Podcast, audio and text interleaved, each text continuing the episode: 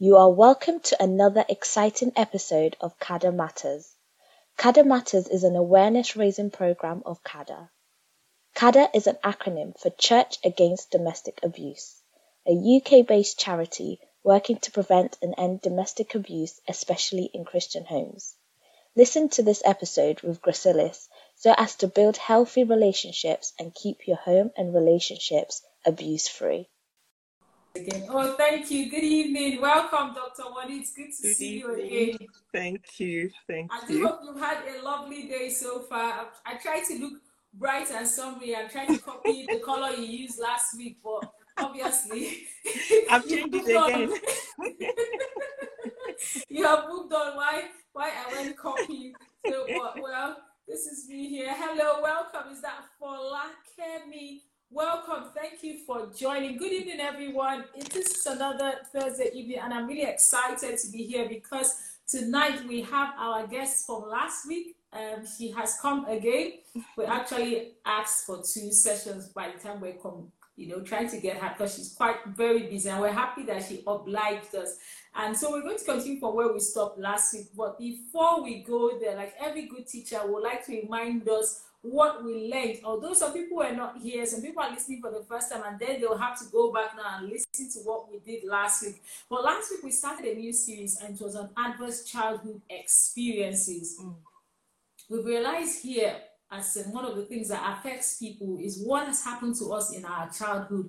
And the good thing is that there was a study done in the US of adverse childhood experiences, and they found out that from what we learned last week, that in adverse, when it comes to adverse childhood experiences, those are adverse experiences that occur during childhood. And we said last week that they could either be direct or indirect. There are 10 different types. Are direct ones, such as things happening to the individual, and then indirect ones, things that didn't happen to the individual. Example, if an individual had a member of their family that was into drugs, a member of their family that was incarcerated, a member of their family that had health, mental health problems, or if the person direct adverse childhood if, if, um, experiences such as physical abuse, you know, emotional abuse, as in sexual abuse, any of those things happen directly to you as a child, there is almost a guarantee that it's going to affect the way you relate. And that's why we're here discussing, because part of the adverse childhood experiences could be a child going through or being in a home where domestic abuse is going on. Another thing we looked at then, since we're looking at children, we looked at what is the toxic stress um, syndrome and how does that affect children. I wouldn't be going into that at this moment. We also looked at adverse childhood experiences, wanted to see how big is the problem. You know, how how exactly is the problem? One of the things Dr. Wonuola told us last week is that it is highly underrated. Although I think the very first study that was done in the most of the participants of the study actually admitted to having one to three of the adverse childhood experiences that were written. And the impact actually varies. The more adverse childhood experiences, the more in that number 10 that you have, the more you're going to have more consequences and more impact. And it depends on how early you were exposed to those adverse childhood experiences. Those are several things that would be militating factors, as it were, uh, concerning the consequences. And that was something we looked at briefly last week. This week, however, we're going to be taking it further because last week we stopped trying to talk about um, the different factors that could stand as risk factors. I saying, what are those things that could predispose one to having adverse childhood experiences? We looked at individual risk factors and we sort of ran out of time. So back here today, we're going to continue looking at what the risk factors are, perhaps the community risk factors for someone to have adverse childhood experiences. But before we start all of that, we don't want to forget our manners. We would like our guest, Dr. Wani, to please introduce herself because I can tell you that some people will still be thinking, why should we listen to her? So please, thank you. My, my name is Wonuola Akintola, and I am passionate about healthy minds. So I write, speak, and train on mind health, which is what fuels setting up Free Realms UK Limited, where the focus is on empowering minds so that lives can be enriched. Recognizing that, yes, life happens, but in spite of that, we can still move on and be the best version of ourselves. So, part time, I also work in the NHS as a child and adolescent psychiatrist. So, I see a lot of challenges that children experience and then can relate it to what happens in adulthood. So glad to be here with Heather. Thank you. I'm sure you all, you know those debates we used to do in secondary school. I hope I've not convinced, confused you, but convinced you. Uh, she wasn't out to convince us. She's she's her own authentic self, and we heard her. She's passionate about my health. So, Dr. Wani, we'll just start quickly today. We're looking at what are some of the yes, an individual might have some risk factors, but are there some things in the community as it's where that would push someone more into having um, adverse childhood experiences? Would you say that there are some factors that might play in a community that could cause that? Thank you. Yeah, I think the best way to start with anything is always to look at what does community stand for. Mm-hmm. So looking at anything, it's chunking it down to the roots to the roots of the issue.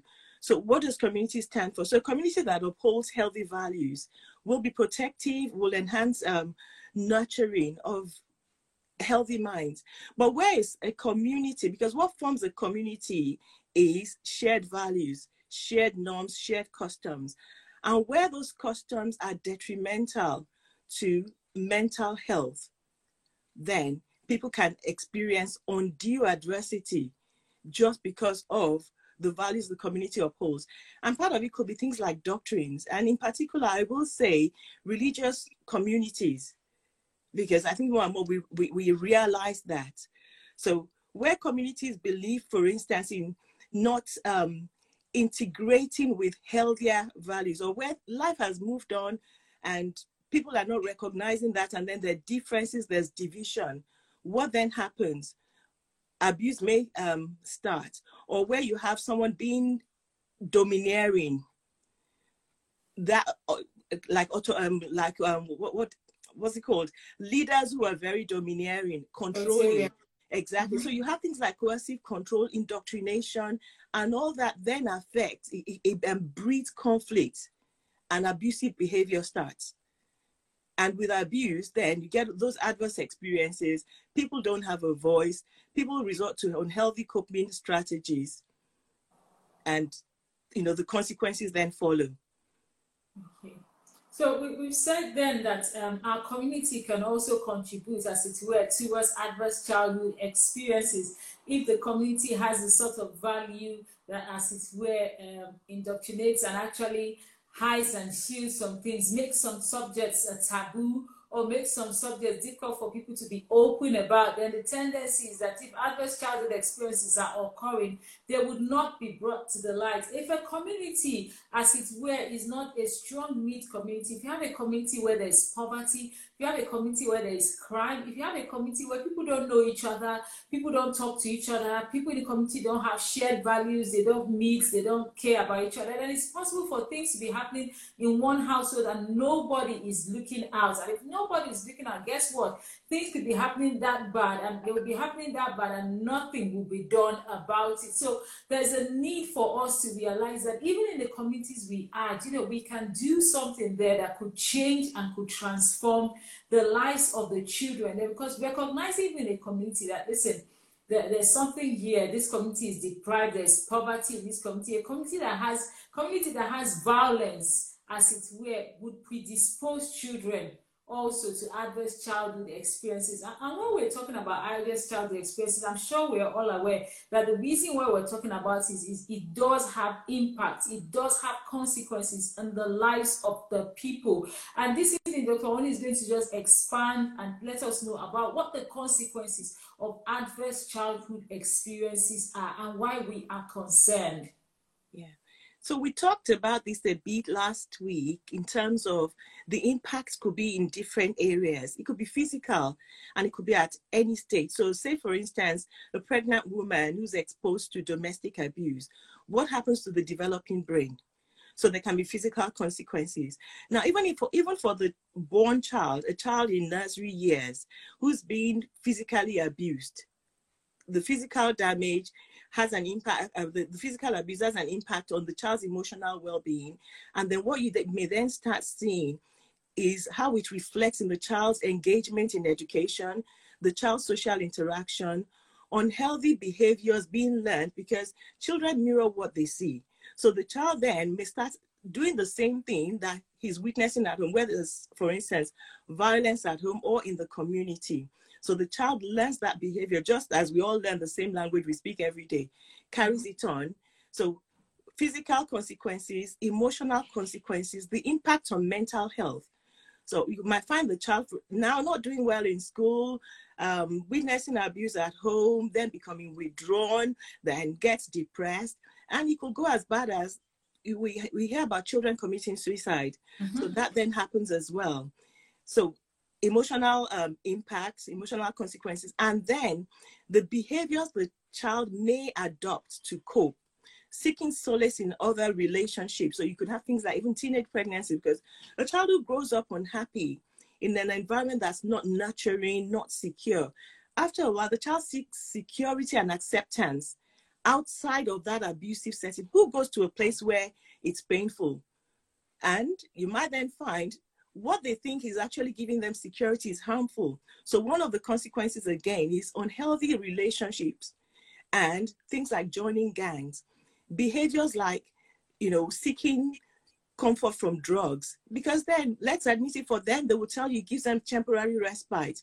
Mm-hmm. Why be in pain if the drugs can help? And then that goes on again, can't hold down a job, becomes a liability to society, violence, gang behavior, antisocial behavior and then the risk of early death. Because with all these unhealthy behaviors what's the impact on, on the child's health? You might have things like diabetes high blood pressure and ultimately with everything not uh, depression. So mental health complications physical health complications social complications can't um, hold down any healthy relationship and eventually early death Thank you so much. Yes, I did see that even while I was reading and seeing some of the consequences that those people who have actually had ACE, you know, growing up tend to have poor health outcomes at the end of the day. You know, there's some sort of communities that have this happening, have um, social social inequalities, health inequalities, and there, there's no, as it were, benefits for having adverse childhood uh, experiences. Mm-hmm and that's why there's a need for us to think about how do we mitigate this effect.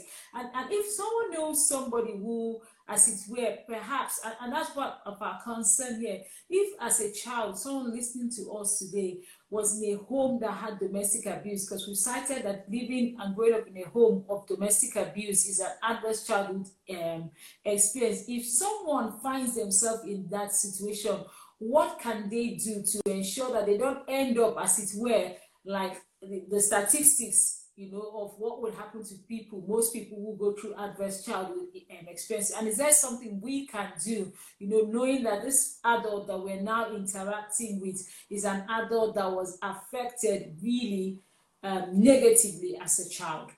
Yeah. It's important to know that, like we said last week, ACEs are everybody's business, community and individual. And what we do or do not do can help alleviate the impact on the person who's affected, on the victim. So being there for a child, and I always say the answer to everything, the first thing is awareness. Awareness of supportive measures, awareness of ACEs, awareness of the impact of ACEs. So as an adult, yeah, if we are aware that a child might be going through something or going through any form of stress, being there, being the safe adult a child can come to. Now, children may think adults are generally safe, and it may it's we know it's not always the case. Mm-hmm. That's why we have issues with grooming. So it's important to let people know that they are designated people for this role. They're safeguarding officers in organization, whether it's in the extracurricular activities, whether it's in the school setting that the child can go to and speak, and things will be held in confidentiality.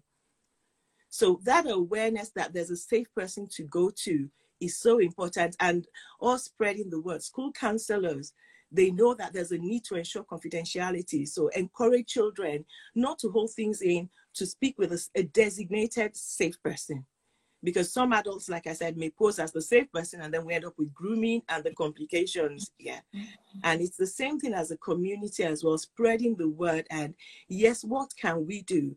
I would say, for instance, if you had a broken bone, you would not go to your pastor to say, please mend my bone. So it's important for all of us to know that there are specialist services for every condition. The dentist has the role. Um, with domestic abuse, there are professional bodies, and it's not just. Um, I know in other in some countries it may be difficult, but then that the onus then is for us who know better to let people know. Don't go to just anybody if you feel if you're going through abuse. Look for a safe person to speak to and being mindful yes all of us need to be more aware that these things are real. Now if it's an adult and we feel it's because of um, what may have happened in earlier years the, the truth is the way it shows up can be so different in everybody.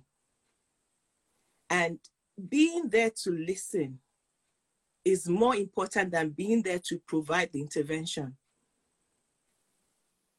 To listen and to signpost to the appropriate um, body or person is much more important than because some what we find we may find in a lot of communities and also human nature we're eager to help to provide a solution.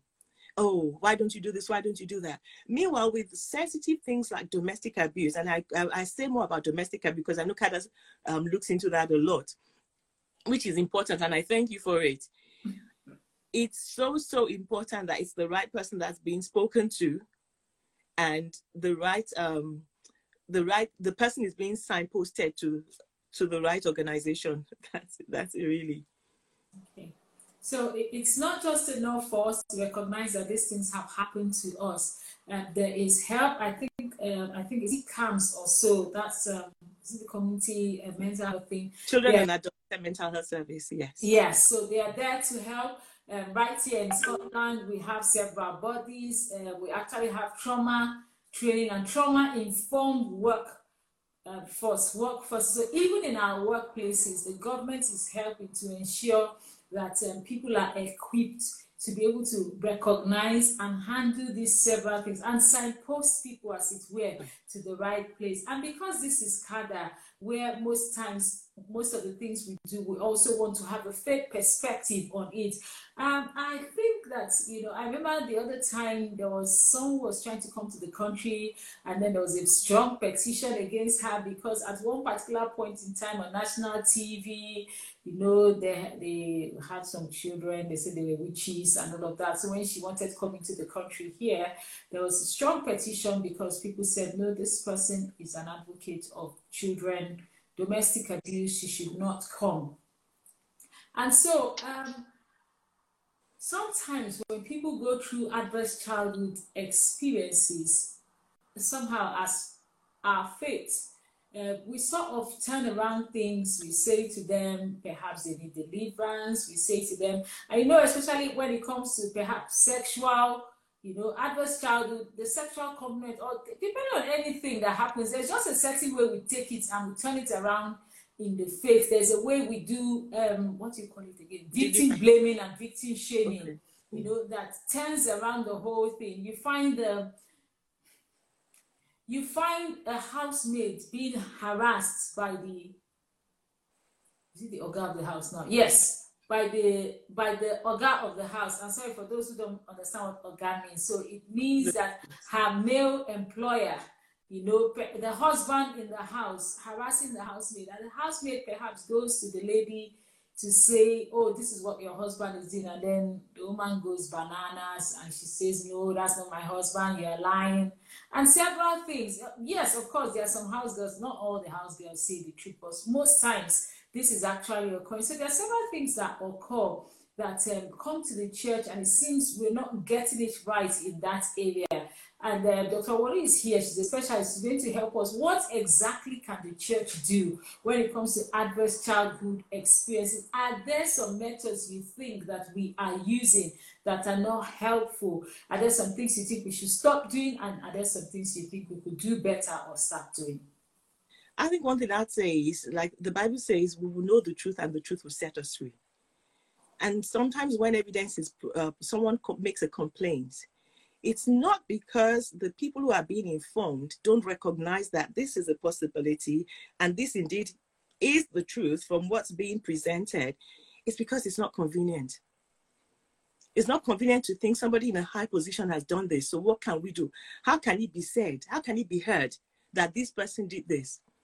So rather than being truthful, the, the focus then becomes on preserving the image of the church or the image of the status of the person mm. rather than the victim. Mm. The question is, who did Jesus die for? And in not acknowledging that, that Jesus Christ shed his blood for that person, that victim, and that God is a God of justice and God hates oppression, the focus then becomes on preserving the image of the institution and not the truth. And that's where the church, in my opinion, gets into complications. If we focus on the truth, which is what the Bible also says, Proverbs 16 says, These six things does the Lord hate a proud look, a lying tongue, hands that shed innocent, um, innocent blood, say feet that are swift to run to evil. Mm-hmm. And we see these things. And when we look at maybe like things that have happened in the past, you can see the traits in the person. That this person is arrogant, and that's why he's likely to treat his wife like this or his spouse like this. But because of the position the person holds, and what the world will say that this is happening in the church again. Unfortunately, covering up that kind of worms, eventually it explodes. And God isn't smiling at it because God is not a God of lies. And the truth will prevail. So that's the one thing. And speaking up, Proverbs 31 8 says we should speak up for those who are oppressed, those are, who are appointed to destruction. God talks throughout the Old Testament, the New Testament, God is a God of justice. God does not like people being oppressed or abused. And that's why the Bible says God hates divorce because God hates abuse. But people don't look at the layer beneath it. They look at, oh, divorce, the paper, the process. But what led to it, the point is God hates abuse. The, the church does not acknowledge that um, the Bible says God hates a lying tongue, God hates pride, God hates those things. And of all those things, it's the God hates divorce. But the key thing, so the church needs to focus more on the truth. What is the truth? If there's abuse, let's call it abuse. If there's pride, let's call it pride before God resists the person and things go worse. So we will know the truth and the truth will set us free. The truth is God hates oppression, God hates abuse. And if the church will stand by scripture, we will save more lives because things can then be nipped in the bud. So if before someone gets married, for instance, you know that this person's character is not befitting of someone who will be responsible in the home. Rather than think, oh, you know, it would make Kit look like a good ministry. She's in the choir and he's a he's an usher. it's true. it's like come together, it looks good you will tell the person you need to deal with this. There's anger in your life. The way you express, there's pride, there's arrogance. And until that is sorted, if they need to, then it would have to be done first. So it's really the truth and recognizing that God does not smile on victimized people being downtrodden, which is why God said to the woman who was said, the said this woman was caught in the very act of adultery. Jesus said, whoever does not have any sin, cast the first stone whose side was he on? So God is a God of grace. God is a God of mercy. And that's the same grace we have received that has helped us to stay in love with God in the church. Is the same grace and mercy we need to show to people. And at the same time, call evil evil and not call it another and not sugarcoat it because of what we want to present. Okay.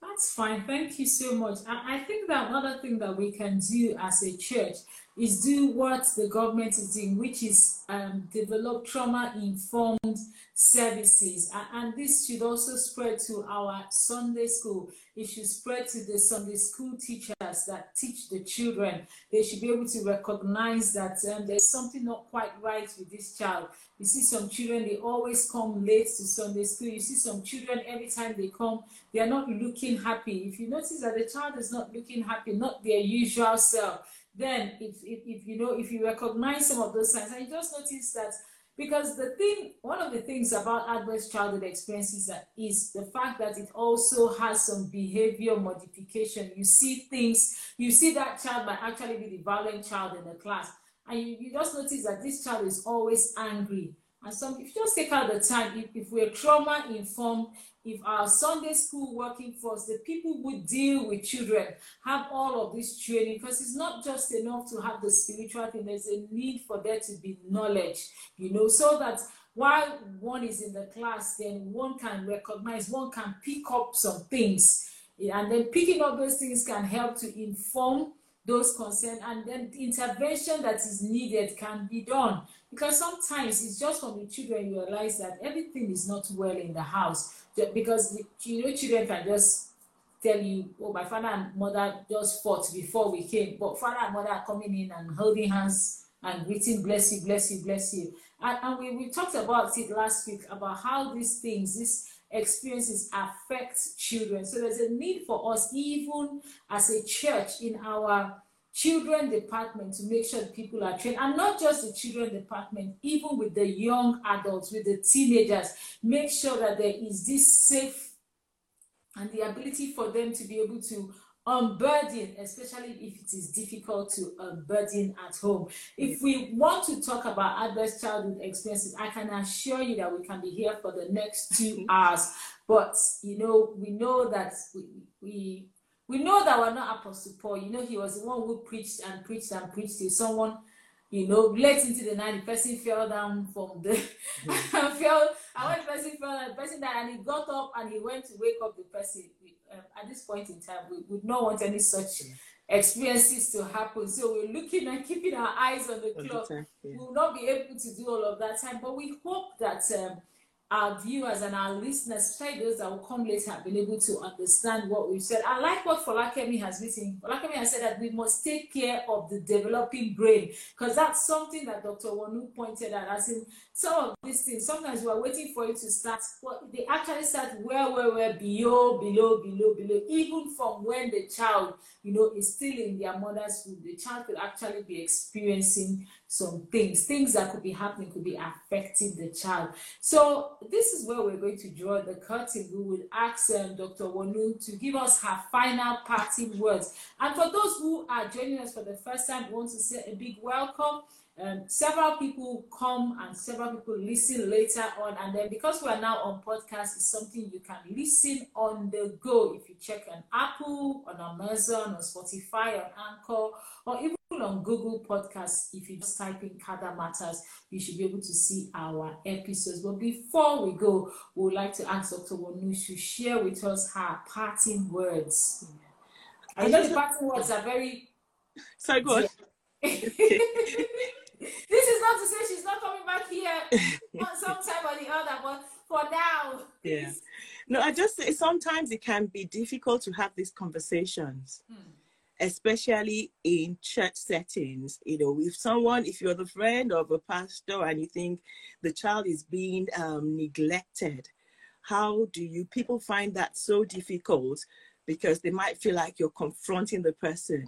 So what often what helps is assigning, having a designated person for safeguarding issues. So if someone in the church spots any concern about any child or even people's relationship, you can take it to the safeguarding person who will then know how to deal delicately with it, protecting the people who have reported mm-hmm. so that their relationship is not destroyed.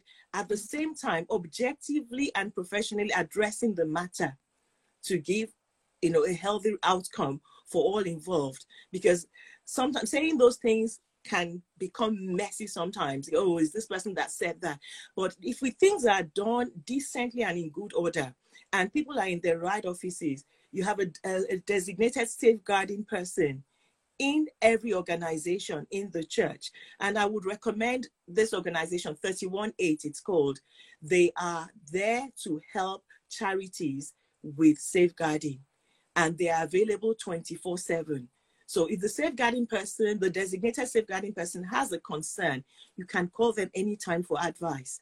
So it's important that things are done decently and in good order. People's offices are recognized for what it is. So the pastor may not be equipped to deal with sensitive safeguarding issues. The pastor knows this is the person who's been trained for that. The church generally needs to be aware, but there's nothing like someone who is focused on that issue. So those will be my parting words for all of us to keep educating ourselves on adverse childhood experiences and the impact, and to also recognize the services and individuals in our network that are trained to deal with these issues so we can signpost appropriately. Mm. We should make use of the resources we have in the house. Absolutely. Yes, we should make use of the resources we have in the house.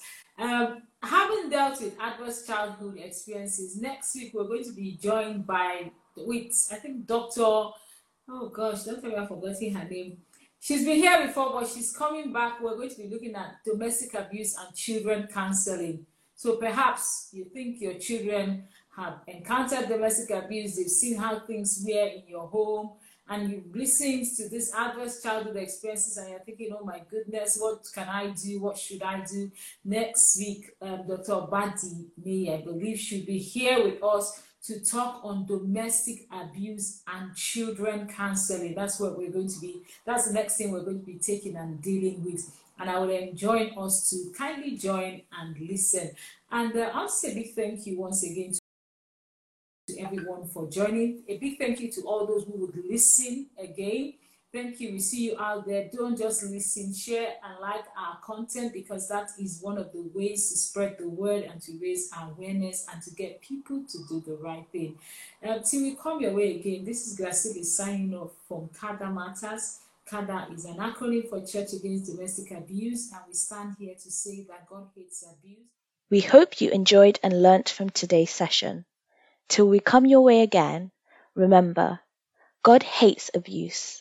There is no excuse for abuse. The church, which is you and I, say no to domestic abuse.